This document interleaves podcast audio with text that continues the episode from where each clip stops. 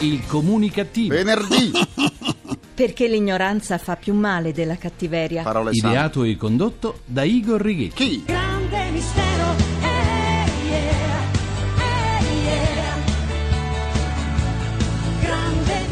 Grande mistero di Rene Fornaciari, quanti ce ne sono di grandi misteri nel nostro paese. Buona comunicazione Italia dal vostro comunicativo di fiducia Igor Righetti. Bentornati alla nostra terapia di gruppo Emissioni Zero, numero 1968 con il 68 con l'8, decimo anno di programmazione. Cominciamo la seduta di oggi con il mio saluto comunicativo che dedico a tutte quelle mamme e a quei papà che nei locali pubblici come negozi o ristoranti permettono ai propri figli di rincorrersi, urlare come faceva Tarzan nella foresta o picchiarsi come Mike Tyson durante un incontro di box senza mai intervenire. Quando qualcuno, che magari è stato travolto dai pargoli, si permette di riprendere verbalmente questi bambini o adolescenti cafoni, le mamme buzzurre apostrofano chi ha osato dire loro qualcosa con la frase ma non vede che sono soltanto bambini. È vero, sono bambini, ma bambini maleducati.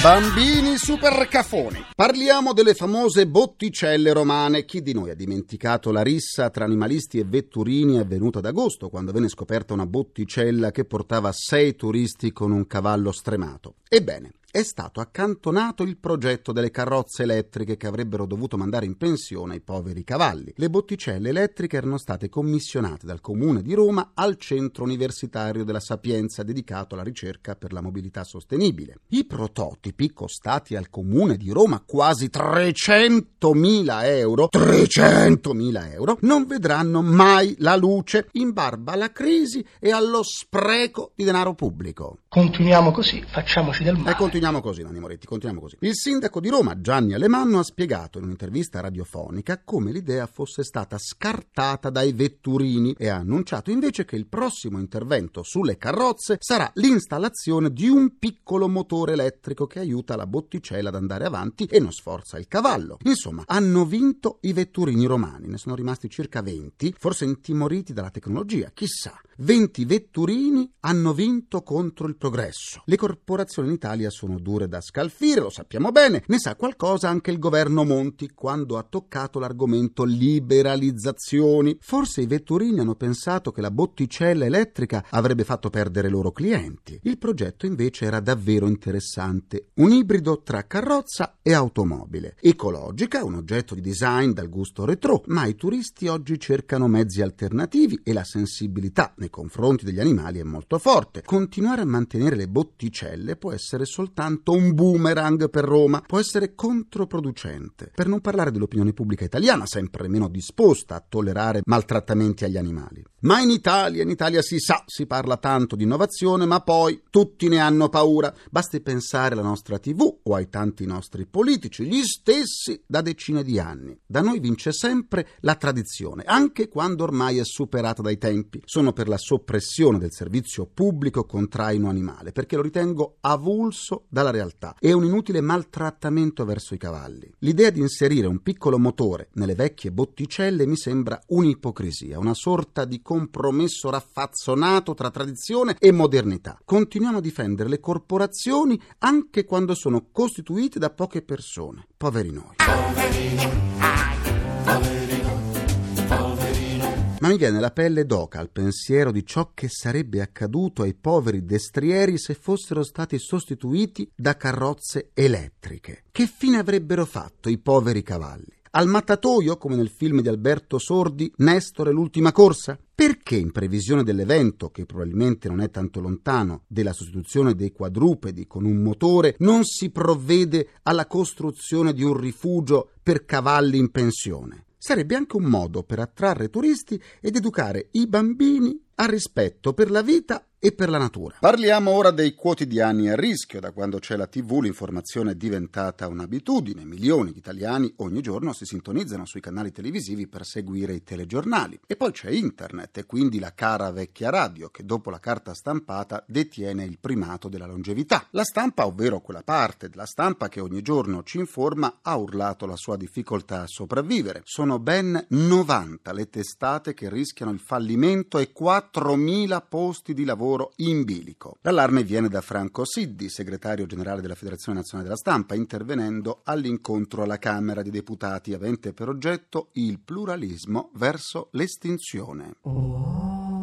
Eh sì, il pluralismo verso l'estinzione. Il fatto è che la scure dei finanziamenti pubblici all'editoria ha ridotto i contributi, ma non si sa ancora con esattezza di quanto. Le imprese sfornano ancora giornali, ma con il magone perché rischiano di arrivare a fine anno e scoprire che non ci saranno fondi per loro. L'incertezza e i timori si rafforzano col disegno di legge delega per il settore, di cui secondo Siddi non si conosce neanche a quale anno faccia riferimento per i finanziamenti. Sembra un calcolo surreale, poi quello riferito dal presidente di Mediacop, Mario Salani, secondo il quale il finanziamento all'editoria è previsto nel 2015, ma quella data importerà pochi perché la maggior parte delle aziende editoriali sarà scomparsa. I pesanti contraccolpi della crisi dunque colpiscono in modo forte il settore della stampa quotidiana che rischia di perdere migliaia di posti di lavoro. Oltretutto i giornali sono l'ossatura dell'informazione. La loro vendita andrebbe liberalizzata a ogni giorno della settimana, a ogni ora e a ogni angolo si dovrebbe poter acquistare un quotidiano. Se proprio si volessero fare dei tagli, che si procedesse nei confronti dei finanziamenti ai giornali di partito, di cui sinceramente, sinceramente non si comprende perché dobbiamo pagarli noi, dopo tutti i contributi che i partiti prendono, che ci pensino loro alla loro stampa e lasciano a noi quell'altra per un pluralismo di voci che non può che aumentare la nostra conoscenza. Dovremmo invece sensibilizzare alla lettura un paese come l'Italia che pur di non leggere, pur di non leggere, è disposto anche a scrivere. E tanto, ma tanto! Fiumi di parole, fiumi di parole, Fiumi di parole! prima o poi ci portano via. Eh, prima o poi, prima o poi.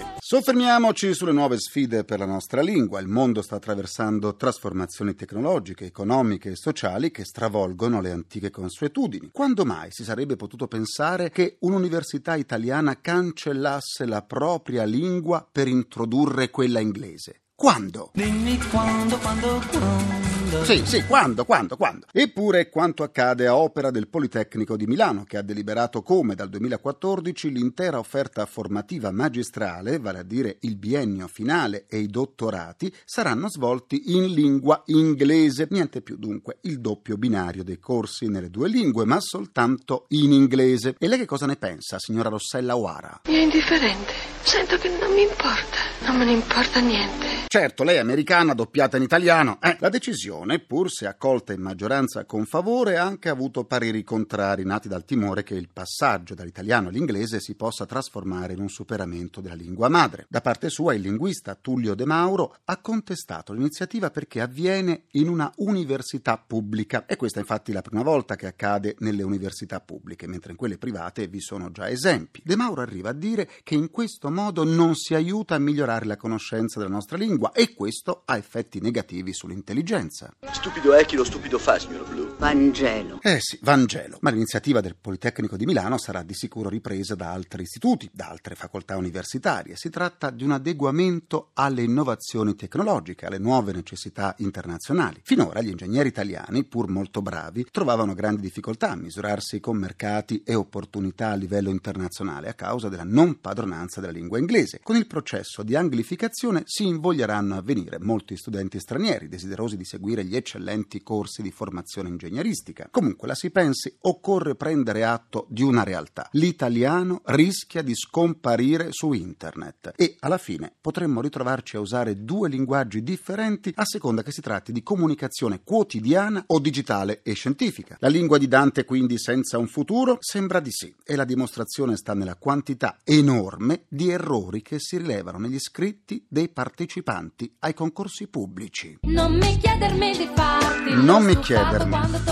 Perfetto, mi chiedermi sì. il teorema Bella e difficile la nostra lingua, andrebbe soprattutto amata per la sua musicalità, per la sua ricchezza espressiva. È sicuro? Sì, sono sicuro. È sicuro? Sì? È sicuro? Sicurissimo. È sicuro? Ma certo che sono sicuro, andrebbe amata per la sua musicalità e per la sua ricchezza espressiva. C'è da augurarsi che non abbia ragione lo scrittore Thomas Eliot quando asseriva che ogni evoluzione vitale nel linguaggio è anche un'evoluzione del sentimento, perché se così fosse, che cosa potrebbe venire fuori dal linguaggio tecnoscientifico del web? Che cosa? Lingua di pace, lingua di cultura, dell'avanguardia internazionale, la lingua mia, la tua, la nostra lingua italiana. È già la nostra lingua italiana, Riccardo Cocciante. Per riascoltare l'Istituto del Comunicativo andate sul sito ilcomunicativo.rai.it dove potrete anche scaricarla in podcast e vi aspetto pure sulla pagina Facebook o Facebook del Comunicativo, no, del Comunicativo, facebook.com slash il Comunicativo. C'è mia nonna su Facebook l'ha cambiato Pure look dalla pagina Facebook del Comunicativo. Oggi saluto Maria Laura Di Bello, Gianluca Dell'Anna, Giuliana Pucci, Donna Gaetanella, Katia Rizzo, Rosalba Righetti, Leonardo Diamanti e Giusi Casubolo. Continuate ad aumentare di giorno in giorno come le tasse. È il momento del critico radiofonico Massimiliano Lussana che ci sta aspettando. Sulla cresta dell'onda.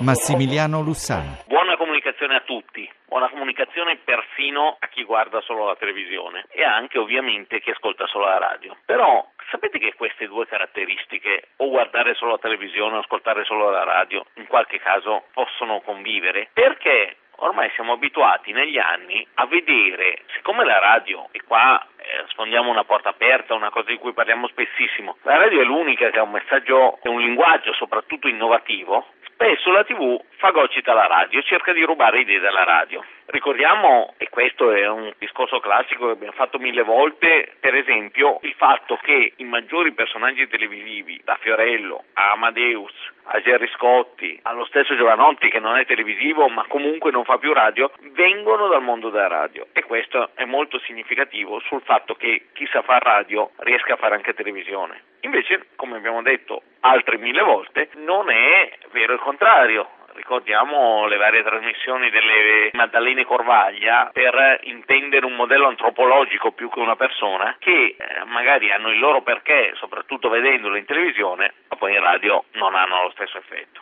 Ecco, adesso ultimamente, fortunatamente, devo dire assolutamente fortunatamente, i direttori delle reti televisive e dei TG si sono accorti che ci sono programmi radiofonici che potrebbero funzionare anche in televisione. Alla fine il tentativo è stato fatto su vari programmi, in alcuni casi ha funzionato, in altri no. Come al solito, quel comunicativo cerchiamo anche di fare nomi e cognomi di chi ha funzionato e chi no, partendo senza false modestie, senza ipocrisie, da noi stessi. La versione radiofonica del comunicativo che è andata nel TG2 di Marcello Masi ha fatto aumentare, lievitare proprio in modo esponenziale gli ascolti di quella fascia oraria. Quindi vuol dire che funziona, pur avendo un linguaggio diverso da quello radiofonico. A me piacerebbe di più quel linguaggio radiofonico, ma in TV capisco che ci vuole un'altra cosa e nel momento in cui gli ascolti lievitano, ripeto, in modo esponenziale, vuol dire che Marcello Masi ha vinto la sua scommessa. Allo stesso modo non è andata per esempio secondo me con Fiorello. Fiorello che è il più bravo in tv e il più bravo in radio, quando ha portato in tv la sua radio con Viva Radio 2 Minuti, secondo me non ha avuto lo stesso effetto.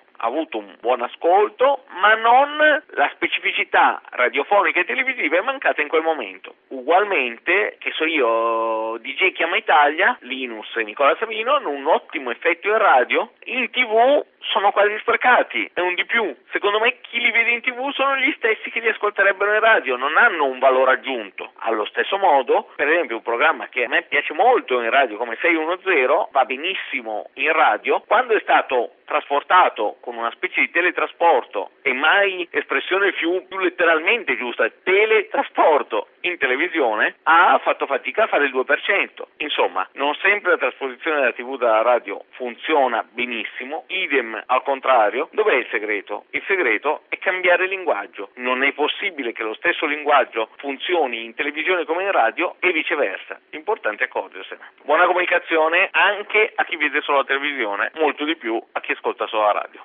Salvami, salvami, grande sovrano, fammi fuggire, fuggire di qua. Alla parata lei mi stava vicino. e Sì. mi guardava con Fateci fuggire di qua. Sì, sì. Concludo anche questa seduta con il mio pensiero comunicativo. Tommaso Profeta, responsabile della protezione civile di Roma, e due suoi collaboratori sono indagati dalla Procura della Capitale per il sale antighiaccio nocivo utilizzato a Roma durante l'emergenza neve nel febbraio scorso. Intorno a questo caso crescono tensioni e malumori. D'altra parte, è o non è normale che quando si parli di un così grande utilizzo di sale salga anche la pressione? È normale. Ringrazio i miei implacabili complici Vittorio Rapi, Walter Ghetti, Carapagliai, Massimo Curti, un ringraziamento a Francesco Arcuri. Alla console, alla console. Alla console tra gli immancabili Folletti! Folletti populisti candidati alle prossime elezioni c'è Fernando Conti. La terapia quotidiana del comunicativo tornerà lunedì, sempre su Radio 1 alle 14.44. Buona comunicazione e buon weekend dal vostro portatore strano di comunicativeria, quella sempre. Igor Righetti, grazie a lunedì. Il comunicativo.